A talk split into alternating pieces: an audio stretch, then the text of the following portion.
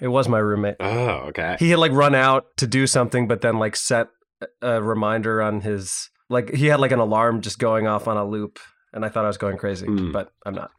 Hmm. Um, okay.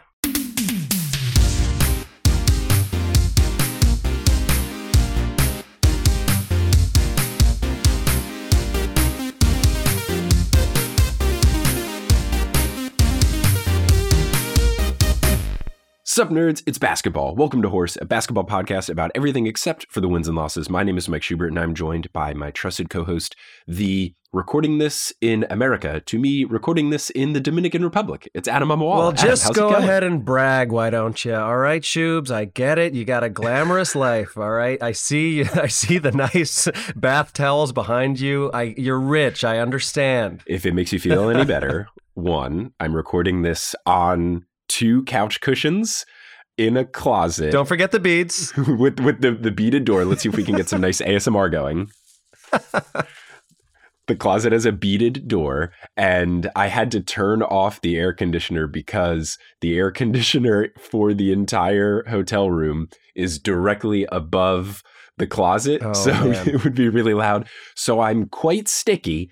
Uh, but yes, my friend had a wedding in the Dominican Republic over Memorial Day weekend, and Kelly and I extended the trip, which is very nice. But we've got basketball to discuss, so let's talk about basketball. We do, but I can't even talk about basketball until I address what you just said. It, it occurs to me that I need to get some more interesting friends. And I say this with all due respect to my lovely friends, but I mean, I've got people getting married in New Jersey and goodness gracious, where else? I, I, I need some international weddings in my life. What, what's happening here? So what I have realized with this, because I also did go to a wedding in New Jersey Mhm. earlier on this trip. I had two weddings to attend over Memorial Day weekend. Maybe you just need to get invited to more Indian weddings because the only two international weddings I've gone to are Indian weddings. Ah. One being the one in India, and then this one, it was two folks who had such large families that they intentionally did a destination wedding just so that fewer people would attend.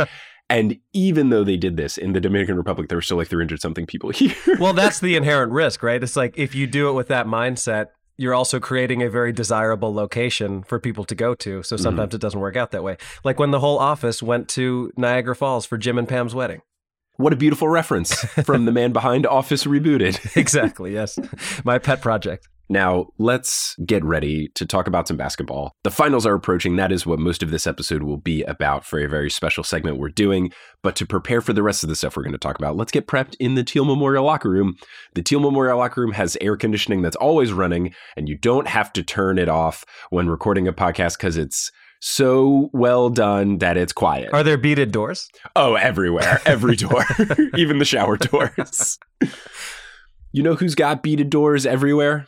You know, I hope it's our producer level patrons. It is our producer level patrons. And those producer level patrons are Polly Burge, Kendra Hadley, Salvatore Testa, Trust the Process, Siobhan Ellsbury, He Sells Seashells, Don't Go Chasing Taco Falls, Bang, Bang, Long Suffering Timberwolves fan, Roast Beef Debris, Cade the Conqueror, Basketball is Life 2, Michaela Loves Allison, Denver Steam Nuggets, Anna Borgeli, Weird Questions, Chris Rossi, Mitch Chrysler, Steph Vindaloo for 3, Bang! and Mono Ginobili. I was hoping to surprise you with that one. I, I usually send the patron list over to Shubes in our Slack channel, and I, I believe you had put in a request for Steph Vindaloo versus Steph Curry. So And I do believe I sent that to you at like 1.30 in the morning.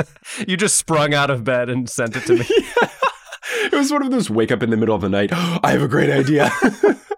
and I couldn't forget it. So I think I slacked you. And very thankfully, you have your Slack set to not notify you when it's a weird time. I love the idea that you like woke Kelly up springing out of bed and she was like, What was so important? And you were like, I can't tell you. I rose from my bed with such a clatter. Kelly wondered what was the matter. I thought of a fun pun. Hey, that's that's reason enough for me. Same. Honestly, same. You know what else would be reason to spring up from our beds in excitement? Probably to say thank you to our sponsors for making this episode possible. Yeah, why don't you tell us about our sponsor? I shall. This podcast is sponsored by BetterHelp. Now, people don't always realize that physical symptoms like headaches, teeth grinding, and even digestive issues can be indicators of stress. And let's not forget about doom scrolling, sleeping too little, sleeping too much, undereating, and overeating. I actually follow a Twitter account that is a doom scroll alert, and it reminds me to stop doing that. So if you don't have something like That's that, I highly recommend doing that. But aside from that, stress does show up in all kinds of ways. We live in a very stressful world. I don't think I'm telling you anything you don't already know. And in a world that's telling you to do more, sleep less, and grind all the time, here's your reminder to take care of yourself, do less, and maybe try some therapy. Every time we have a BetterHelp ad read, I talk about the fact that I have been in therapy before. I'm a big proponent of it. Uh, I recommend it for everyone, even if you don't feel like you need it at that moment, just to check in, make sure that you are feeling all right. BetterHelp is customized online therapy that offers video, phone, and even live chat sessions with your therapist, so you don't have to see anyone on camera if you don't want to. So, if you are a person in a tank top surrounded by pillows and beaded doors and you still want to talk to a therapist, this is your opportunity to do that without showing your face.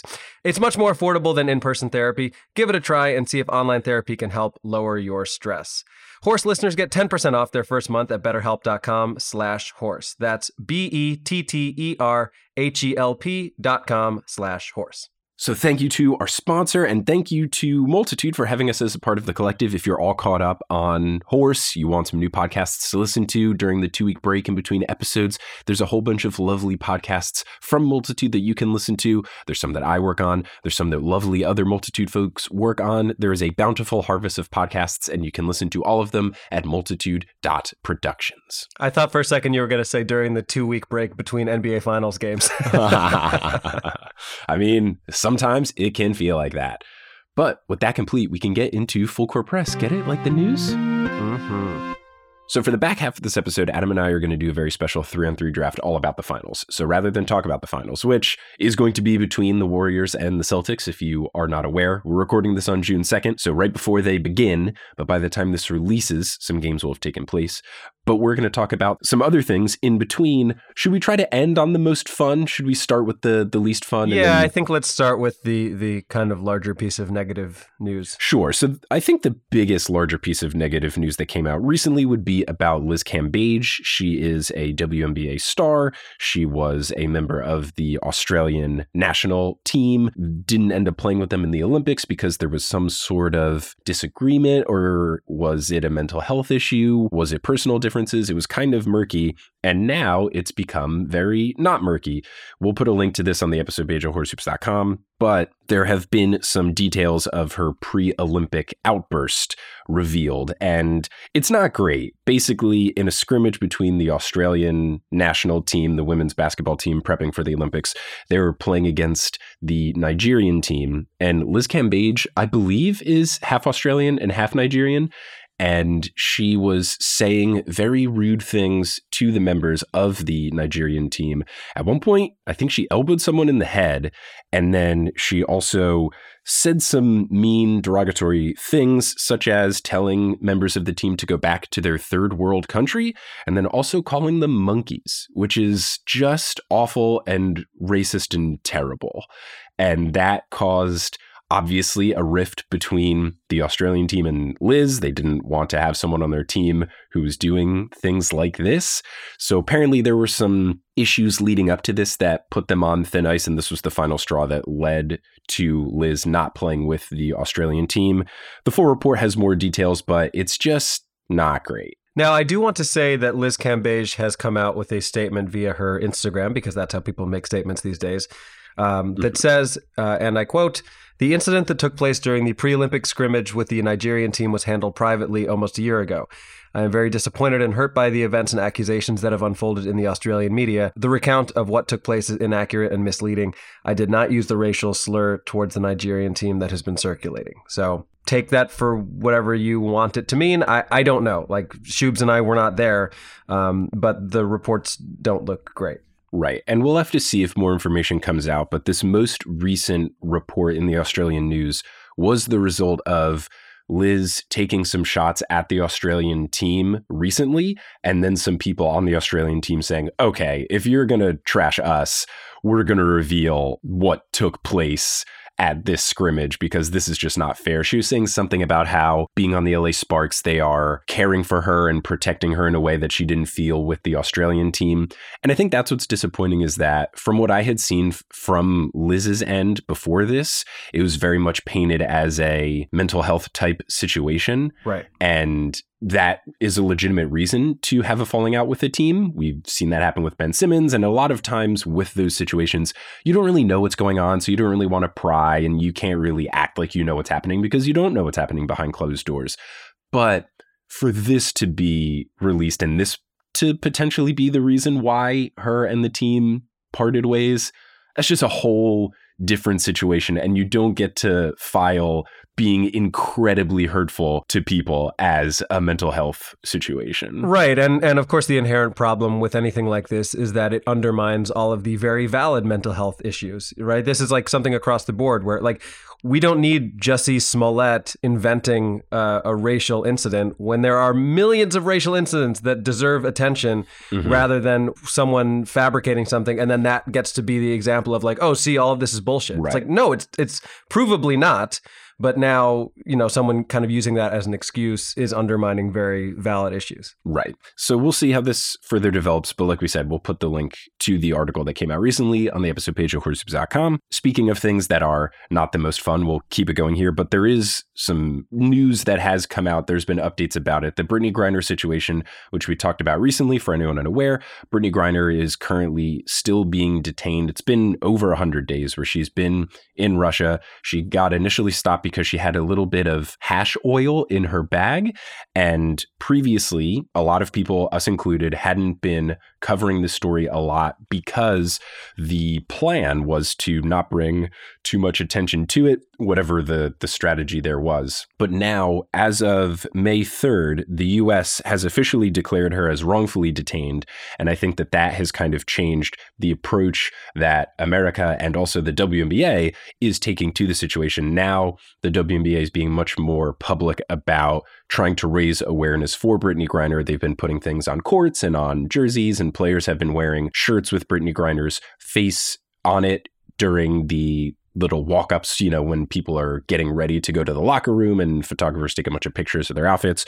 They're raising more awareness now because the US has clarified and identified this as a wrongful detention, maybe because they believe that the stuff found in her bag was planted or whatever. But now there's talk of taking steps further to try to get her back. Again, we can put links to some articles here, but recently Brittney Griner's wife talked about the situation in an interview. So it's it's really sad that this has gone on and I cannot imagine what she's going through. And yeah, and I mean, even in the best case scenario where she is ultimately returned to America and for all intents and purposes is like okay physically, um, when you think about the mental toll that it would take to be in a Russian prison during what's happening in Ukraine and in Russia, uh, it's it's hard to imagine that you would ever be the same person. Like that, that has to be some pretty serious trauma. And obviously, this is secondary to the health and wellness of Brittney Griner, but you have to think that very few American athletes will have a lot of interest in playing in Russia anytime soon. Like,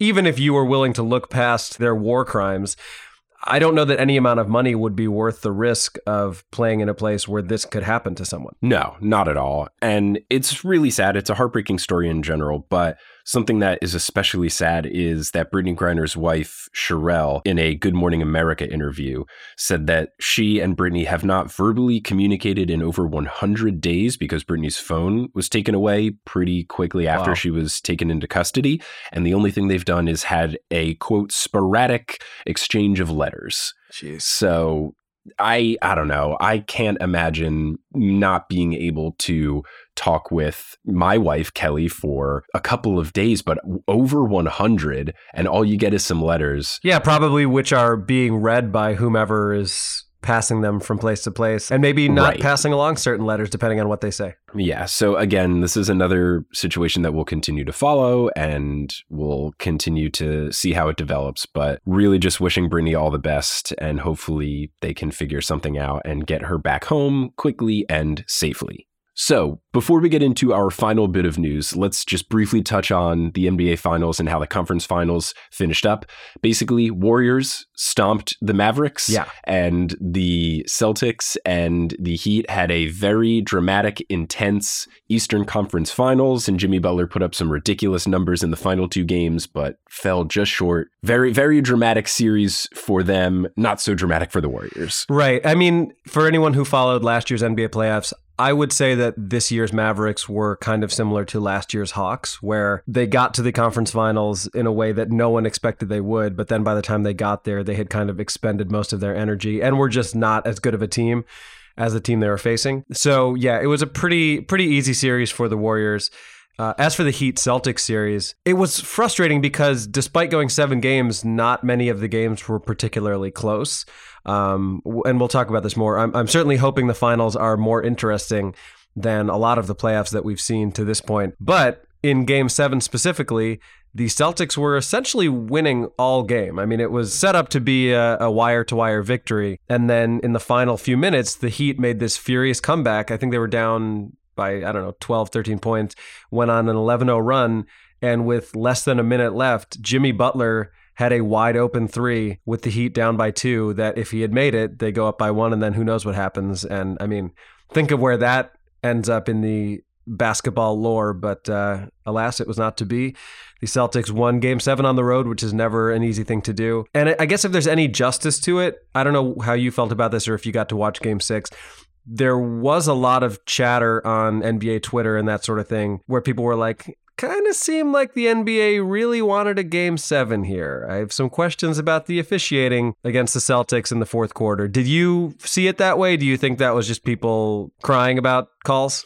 I think so. So I was fortunate enough to watch game six from our hotel in New Jersey with my parents, got back from the rehearsal dinner with enough time to watch most of the fourth quarter. And they were calling a lot of fouls. I didn't feel like it was particularly one directional, like it was mostly against the Celtics or the Heat. I think they were just calling a lot of fouls.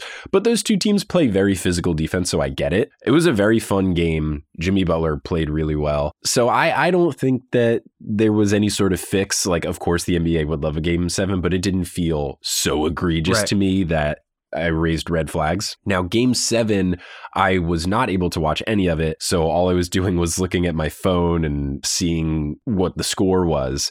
And the Celtics were winning by 15 with like two minutes left or something. Yeah. And then for it to get to the point where the Heat almost won the game on that Jimmy Butler shot is just wild. Would have been an all time collapse. And if Jimmy Butler made the shot, like you said, that would have been an all time shot by Jimmy. I still support him taking that shot. I know that yeah. there was discourse around the shot of should he have gone for a two instead of a three. The dude played every minute of the game, he played every single minute. So I can understand not wanting to go for the tie. And he was open. So I say go for it. I think that all of the discourse around it was very silly anyone trying to blame it on Jimmy is ridiculous because without Jimmy's out of body performances in games six and seven, recently coming off of injury, the Heat are nowhere near in contention without his performance. So I think he has earned the right to take that shot. And if he had made it, everyone would have called him the greatest basketball player genius of all time for taking it. And everyone would have said, "Oh, so smart of him to take the three because everyone assumed he would go for the layup." So right, a lot of uh, lot of Monday morning quarterbacking, as it were. Totally, totally. So it's disappointing. I definitely wanted the Heat to win. I wanted to see NBA champion Jimmy Butler, but I think even though he isn't going to get a ring out of this, I think his performances in games six and seven truly are cementing him as like an all time playoff player, someone who can really bring it in the clutch moments. Yeah. And yeah, people might point out that he didn't have as good of games earlier in the series, but I think he was really hurting from his injuries. And then when it came time to being on the brink of elimination, if you lose game six, you go home. If you lose game seven, you go home. Jimmy Butler said, All right, laying it all on the line here for these games. And he really did. And it was very close. There was also a very dramatic Max Strus three pointer mm-hmm. that got deleted because they said his foot was on the line. And I don't know if it was or not. I feel like it was weird that they did that. I feel like it has to be 100% right. certain in order to do that. And they replay reviewed it after the fact and they said that they believed his heel was out of bounds at some point. So the shot wasn't mm. valid. That's a huge swing, especially yeah. given that if you have three more points, you're not taking a shot down two to maybe win the game. You are already up by one. Right. So it it obviously would butterfly affect the whole thing. But I just found that to be very confusing. And if you wanted to point to anything as some sort of ref hubbub, I feel like that is the more egregious thing than the foul calls. Because the NBA certainly is more invested in the Celtics being in the finals than the Heat being in the finals. Because the Celtics have not been in the finals in a lot longer of time. I think that Jayson Tatum and Jaylen Brown are more popular, probably with the younger crowd as well. Having the narrative around Celtics Warriors is more exciting than Heat Warriors because I don't know, the Heat just aren't for whatever reason deemed as as fun by the media. Like the Heat were in first place for a bunch of the season and nobody cared. Right. So if if you wanted to point to anything, you could do that. I don't think that it's necessarily some sort of from on high, we got to screw over the Heat thing. I just found it weird to overturn that call when it wasn't super clear cut. Yeah, I agree. Um, the other thing about Jimmy Butler is that in the modern NBA, where there's so much load management and so many times where guys are taking games off or they're playing limited minutes, it is kind of cool to see someone who grinds it out the way that Butler does. And, uh, you know, it speaks to our last episode where we talked about uh, Jimmy Butler's backstory and and the kind of upbringing he comes from. You know, I used to criticize former Bulls coach, current Knicks coach Tom Thibodeau for playing Butler the amount that he did, but frankly, it wouldn't surprise me if Butler was the one insisting on that. It's like uh, you know when when the manager comes out to uh, take a pitcher out of a game, baseball reference, and uh, and the pitcher just will not come out of the game. Like I feel like Butler has that kind of grit to him, but. Totally. And we saw Jimmy Butler lay it all out in the bubble that iconic photo of him resting yeah. over the the side of the bubble barrier or whatever you want to call it. And now this again, he's truly cemented himself as an all-time playoff player. And it's sad that he wasn't able to get to the finals, but who knows? Maybe he can make it happen next year. They had a bunch of injuries with Kyle Lowry and Tyler Herro. It's unfortunate that injuries are kind of becoming the tale of these playoffs. You had the Khris Middleton injury for the Bucks. You had the Heat injuries. At least maybe just the Eastern Conference, but injuries are never fun and it sucks to play the what if game because of them. Yeah. I don't know. It, it happens every year. You got to have luck to get to the finals, and the Celtics had a combination of luck and skill, but they also had to deal with injuries. Marcus Smart didn't play every right. game, so yeah. And and credit to both teams. I don't think you or I thought the Celtics or Warriors would be in the finals, even at the beginning of the playoffs, let alone the beginning of the season. So the Celtics in particular, I think everybody underestimated them. As anyone who's been following the playoffs will recall, there was a lot of talk around who was going to draw the Brooklyn Nets in the first round because it was like, oh, well, Kyrie didn't play for most of the year and now they've fallen into the seven seed and that's going to be, you know, a, a first round exit for one of the top teams in the East because the Nets are going to be so great. And then the Celtics came out in the first round and absolutely beat the shit out of them. I mean, they, uh, the first game was very close and they went on a buzzer beater. But after that, they just dominated the the Nets for four games, and myself included. I don't think anyone really saw that coming. I thought that it actually might have been foolish for the Celtics to not try to like back their way into the third seed because I don't know. I would have rather played my Bulls than the Nets, but as it turns out, didn't matter that much. Yeah, the Celtics and the Warriors are an interesting tale in that the Warriors were basically the best team in the NBA for the beginning of the year. And the Celtics have been the best team in the NBA since January. I think if you look at some sort of late January date, if you go to the advanced metrics, which we won't get into because this is horse, they were the number one team and they just had that momentum. And that's what led to you kicking my butt in fantasy mm. basketball is Jayson Tatum just turned into a supernova. So I remember not being too surprised. I knew that there was a chance, like, if the Celtics keep this momentum up, they could do it. But it's always one of those questions late in the season of is the team really this good going into the playoffs, or are they just playing a bunch of teams that are maybe not trying to win a lot of games towards the end of the year. It's always hard to tell if a if a late season run is legitimate or not. And I think the Celtics have proven that that is legitimate. So they have made it into the finals. We will be talking more about this for the final half of the episode. But before we get into there, the final bit of news in full court press is that the And One mixtape tour has a documentary out now called The Greatest Mixtape Ever. And it is a documentary about the And One Street Ball mixtape tour, its cultural significance, how music played a factor in it. I have not watched it yet. I've just seen some clips of it.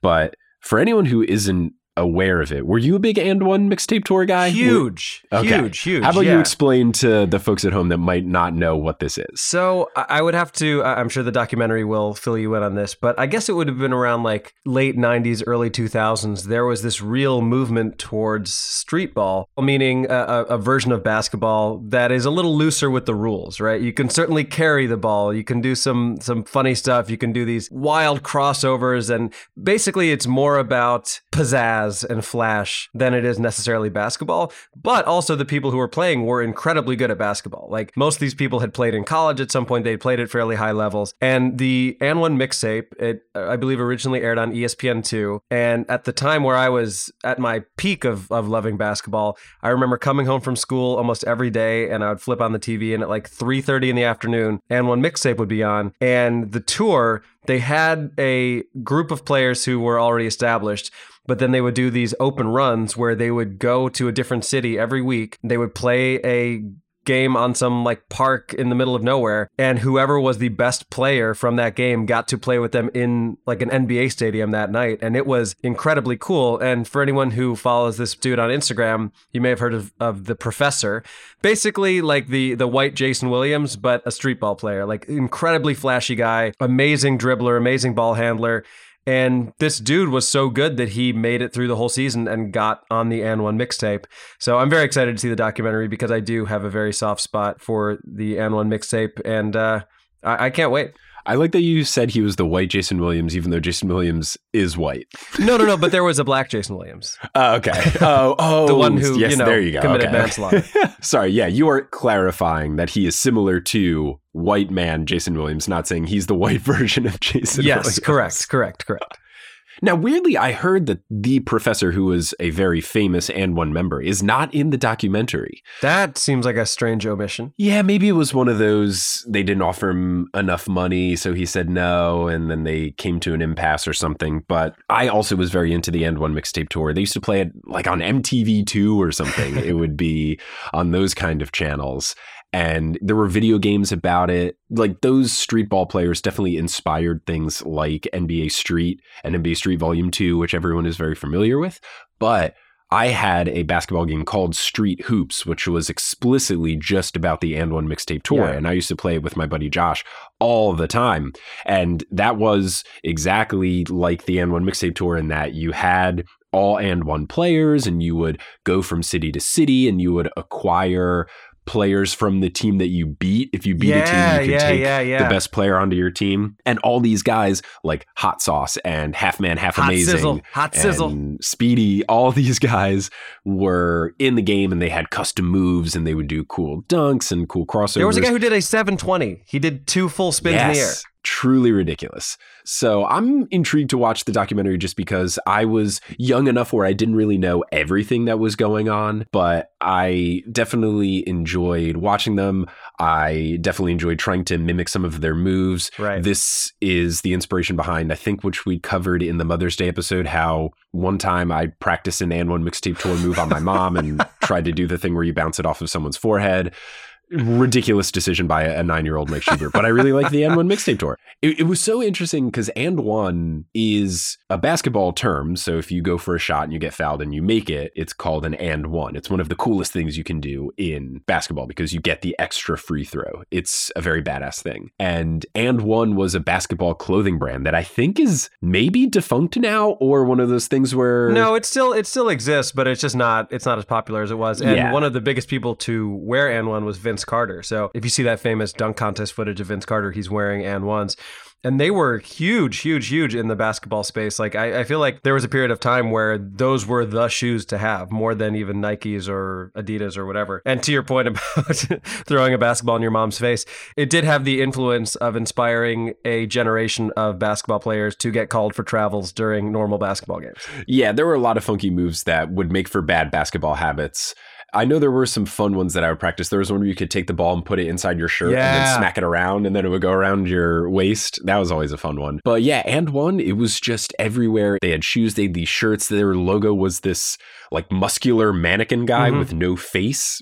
And then they would have all these shirts where it would just be like trash talk on a shirt Yeah. basically. It would have some sort of art and imagery. And it's so funny because it was just a perfect pairing of a brand with an entity because it just made so much sense where the two just became synonymous. And it's weird for us to always refer to it as the And1 mixtape tour whereas I don't know we don't really call it the Kia MVP trophy Right. even though that's the partnership now in the NBA but for and one and the mixtape tour it just made so much sense and they had physical VHS mixtapes that you Yeah. could by with highlights of all the stuff and all the ridiculous plays that people would do. My favorite thing of And1 mixtape was when someone would like cross someone over and then just launch the ball into the stands. Like, oh yeah, the game would just stop. Not even take a shot, not finish the move. Yeah, it, people would just run onto the court. It was amazing. Yeah, and you would also have an MC narrating mm-hmm. the whole game and usually just hyping up the And1 mixtape tour people and trashing anyone else that was in attendance. Yes. It was wild, just ridiculous stuff. I'm excited to watch the documentary. One clip that I did see that I think is very funny is for this documentary, they interviewed NBA players and they got to the point where they asked NBA players what did you think of streetball players thinking that they can make it into the NBA? Because basically none of them did, except for one, Skip to my Lou. Rafer Alston. Rafer Alston, thank you. He ended up making it into the NBA and he was pretty solid. Wasn't an all-time player, wasn't an all-star by any means, but he was good, had a good career. These players, they were very talented and skilled, but to be an NBA player is just like a different class of athlete. Totally. In terms of physicality, skill, all that kind of stuff. That's why when people challenge Brian Scalabrine to one-on-one, they get destroyed because the worst NBA player is still better than anyone you've ever played basketball against in your life. Completely. Uh, although I believe I've mentioned this to you before, but did you know that Escalade, may he rest in peace, was Mark Jackson's brother? I did not know that. So Mark Jackson, uh, former Knicks player, current commentator, who you may know for his iconic phrase "hand down, man down." His brother, I don't even know the guy's actual name, but he went by Escalade, and he was called Escalade because he was the size of a Cadillac Escalade. I mean, this guy was a mm-hmm. massive mm-hmm. human being, like must have been I don't know six, eight, four hundred pounds, but the best handles. Like it was it almost like didn't make sense when your brain watched this guy dribble because he was so large, but he would play like a point guard. It was awesome. Yeah, ridiculous stuff. So in this clip where they're asking NBA players, and we'll put a link to it at the episode page at horsehoops.com. In this clip, they ask NBA players, do you think that any street ballers could have made it in the NBA. And they all just laugh. But the funniest quote came from Iman Shumpert, and he was talking about Hot Sauce, who is one of the most famous, if not the most famous, And1 guy, had ridiculous dribbling moves. And he's even now, or at least he was a fixture at Atlanta Hawks games where it was one of those in between quarters things where hot sauce would try to score on you or something and if you were able to not fall over you win money. Something ridiculous. That's hilarious. I love it. Very talented in terms of basketball skill. But Iman Shumpert said he came to some open runner or whatever. He said yeah everyone was calling him hot sauce but then they were destroying him. He said he came in as hot sauce. He left as ketchup. That's phenomenal.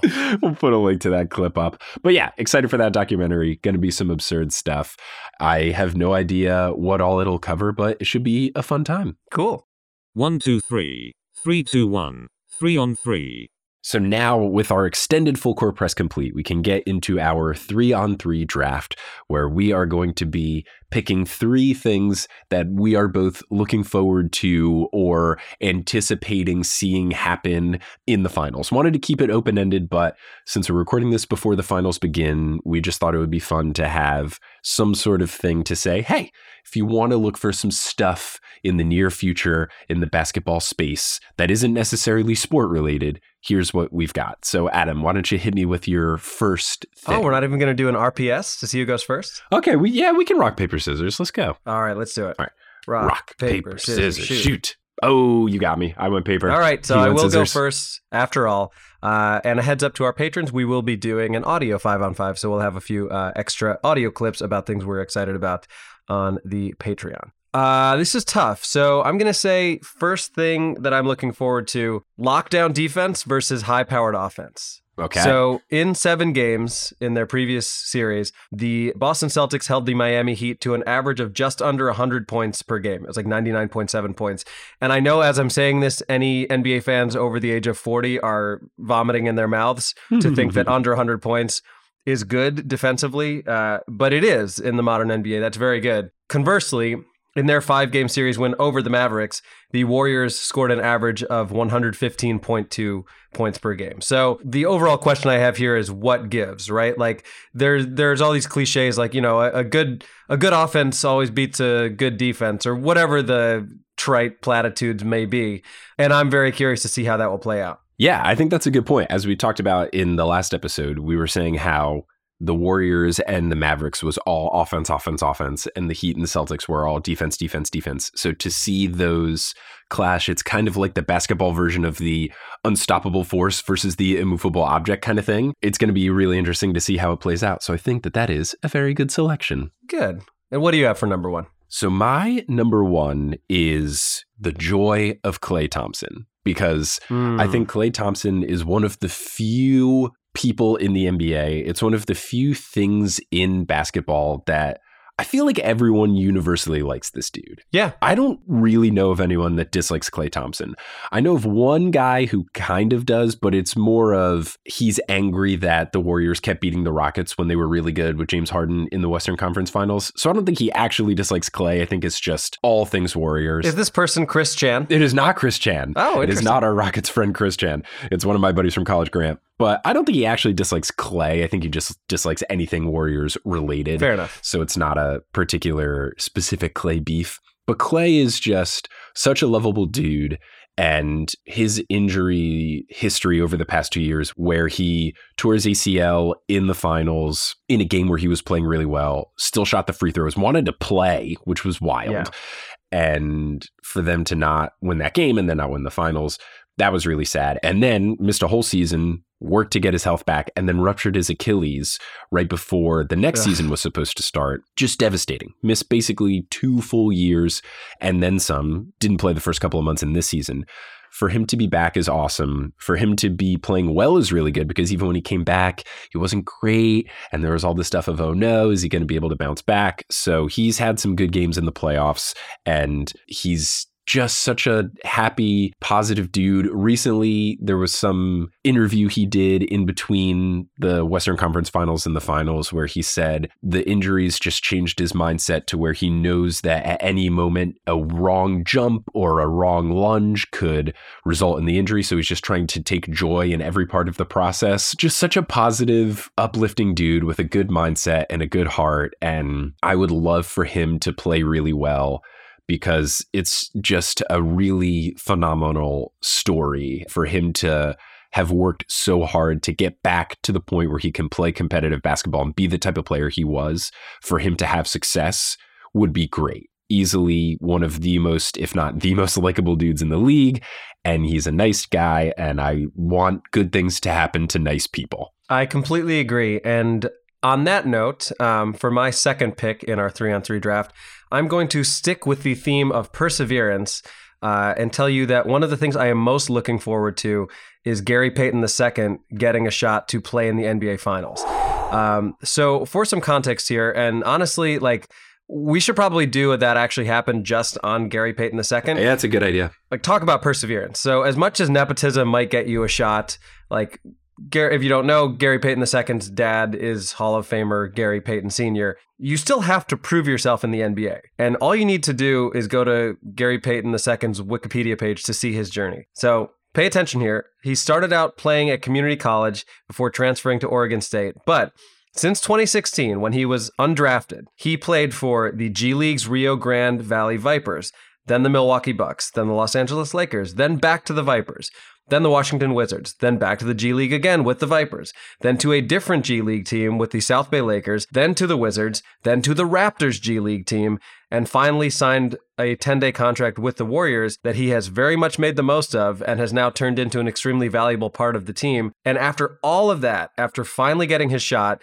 Dillon Brooks of the Memphis Grizzlies, in what can only be described as one of the most dangerous plays I have ever seen, fouled him on a fast break layup, causing Payton to fracture his left elbow. And at that time, the assumption was like, well, clearly he's done for the year. But somehow, it was only like a, I don't know, a little bit over a month healing process, which I still don't fully understand. But all that to say, Gary Payton is listed as questionable for tonight's game one as we record this. Um, but it looks very much like he will play in the series, if not game one tonight. And how do you not root for this guy? I mean, not only has he overcome so much, he also just won the very first Bob Lanier Community Assist Award because of his work with children with learning disabilities. Like, I, I don't know how anyone doesn't root for this guy, and I am super excited to see him get a shot on this stage after working his ass off for, I don't know, a decade. Right. What was especially sad about the Dillon Brooks foul that caused Gary Payton's injury is that on top of all of the ruining his good season, maybe he doesn't get to play in the playoffs, etc., this was going to be the first offseason where he could really finally sign a big, Right. meaningful contract.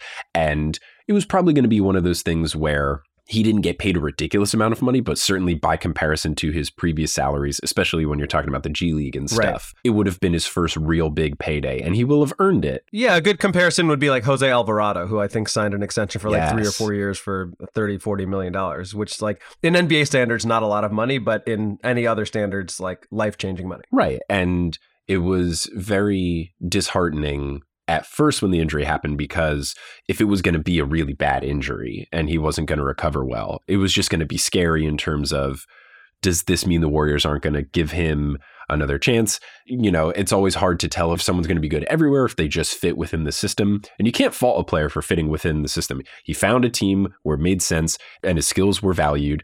And it doesn't matter if he's not necessarily worth a five, $10 million contract on another team. He was worth that to the Warriors. Mhm. They were going to pay him that. And that was really sad because you've just shown he's had a ridiculous career and he deserves a big payday. It's very good and makes me very happy to see that he seems to be bouncing back relatively quickly. So if he can show in the finals that he's ready to go, he's still a solid player, he can still contribute. That would be awesome, especially for his off-season contract negotiations. Agreed.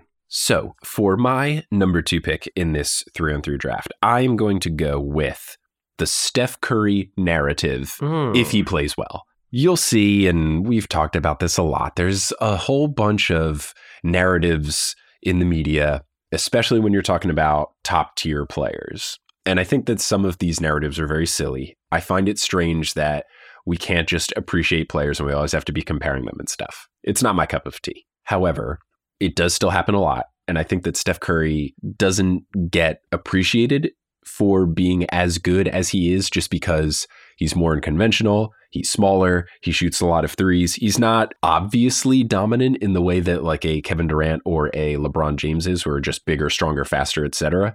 Steph does it more with trickiness and shooting and all this kind of stuff that maybe the people who are leading basketball analysts, like some of the older players, don't appreciate as much.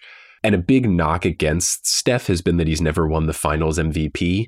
So Right. He won that first finals with the Warriors, but Andre Iguodala got finals MVP because of the defense he played against LeBron. And then for the other finals that the Warriors won, Kevin Durant was on the team, and Kevin Durant did play really well in those finals, and he earned those finals MVPs that he won. So that's kind of been the one thing where people are always trying to find reasons to discredit players for whatever reason. Right. And the one that has been used against Steph Curry is that he hasn't won a finals MVP thing. So they're trying to say, oh, he's a really great regular season player, but he doesn't bring it in the playoffs, blah, blah, blah, blah, blah.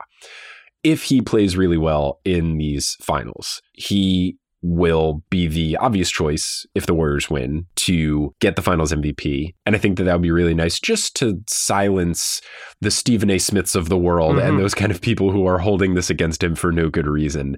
And I think that that would just make me and Steph fans and maybe other basketball fans happy just because I think it's just weird to try to discredit him for not winning this one specific award when he's been so dominant in all these ways and he's clearly one of the greatest players of all time. Absolutely no question.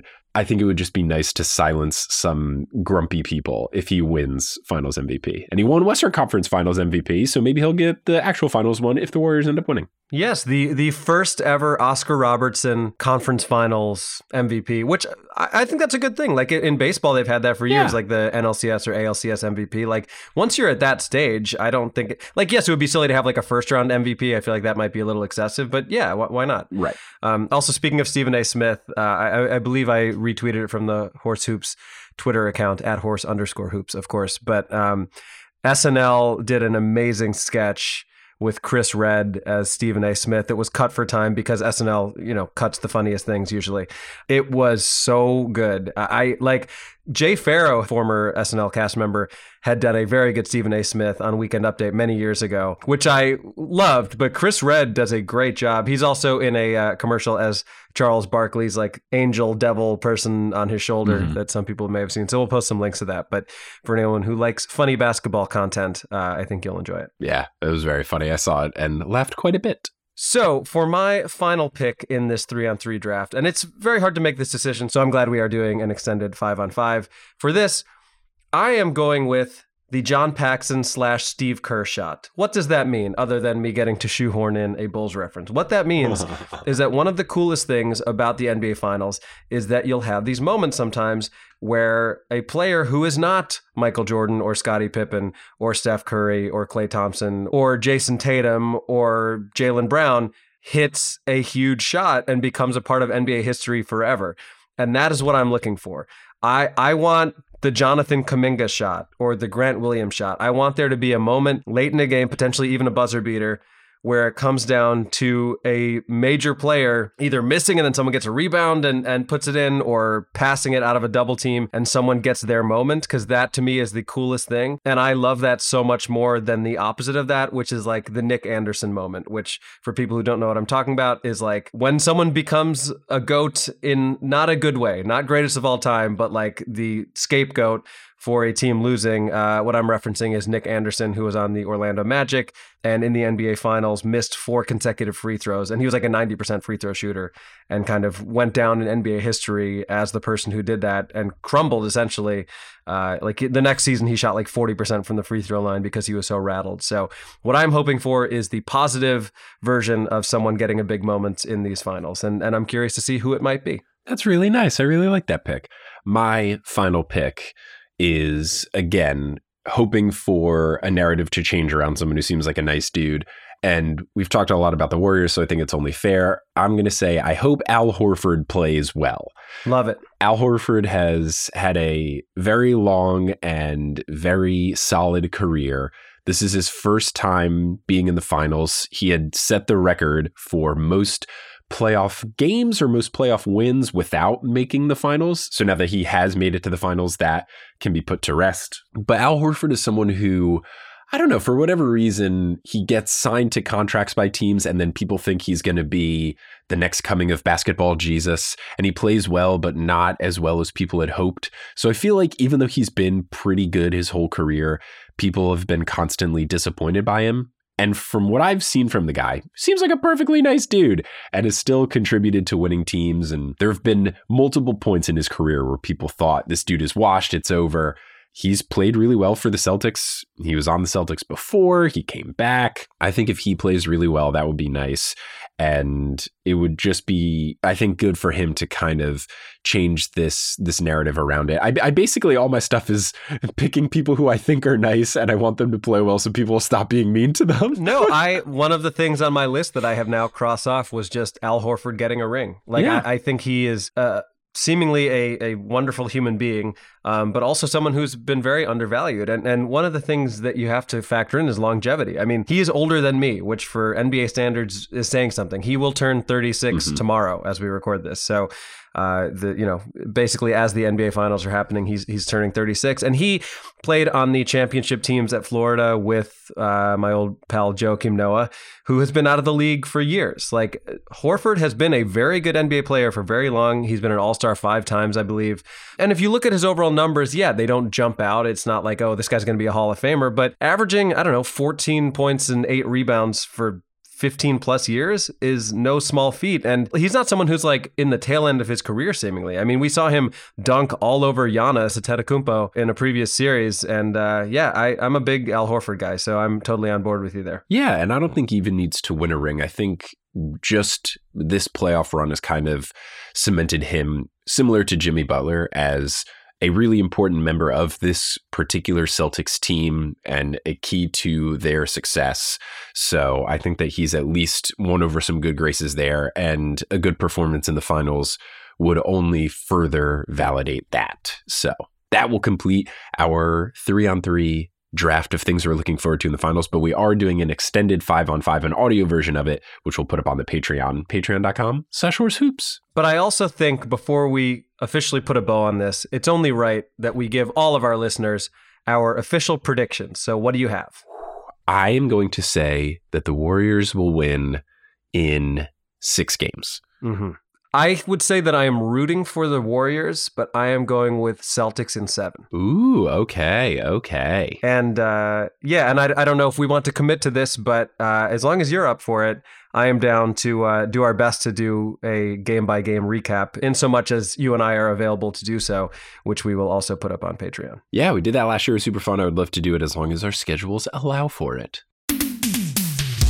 Thanks for listening to this episode of Horror Sources, hosted by Adam Mamawala and Mike Schubert. Our editor is Misha Stanton. The music is by Bettina Campomanes. The art is by Allyson Wakeman. The social media is by both the Horse Boys, and the website is by Kelly Schubert. Thank you to our producer level patrons Polly Bird, Kendra Hadley, Salvatore Testa, Trust the Process, Siobhan Ellsbury, He Sells Seashells, Don't Go Chasing Taco Falls, Bang, Bang, Long Suffering Timberwolves fan, Roast Beef Debris, Kate the Conqueror, Basketball is Life 2, Michaela Loves Allison, Denver, Steamed Nuggets, Anna Borgelli, Weird Questions, Chris Rossi, Mitch Chrysler, Steph Vindaloo for 3, Bang!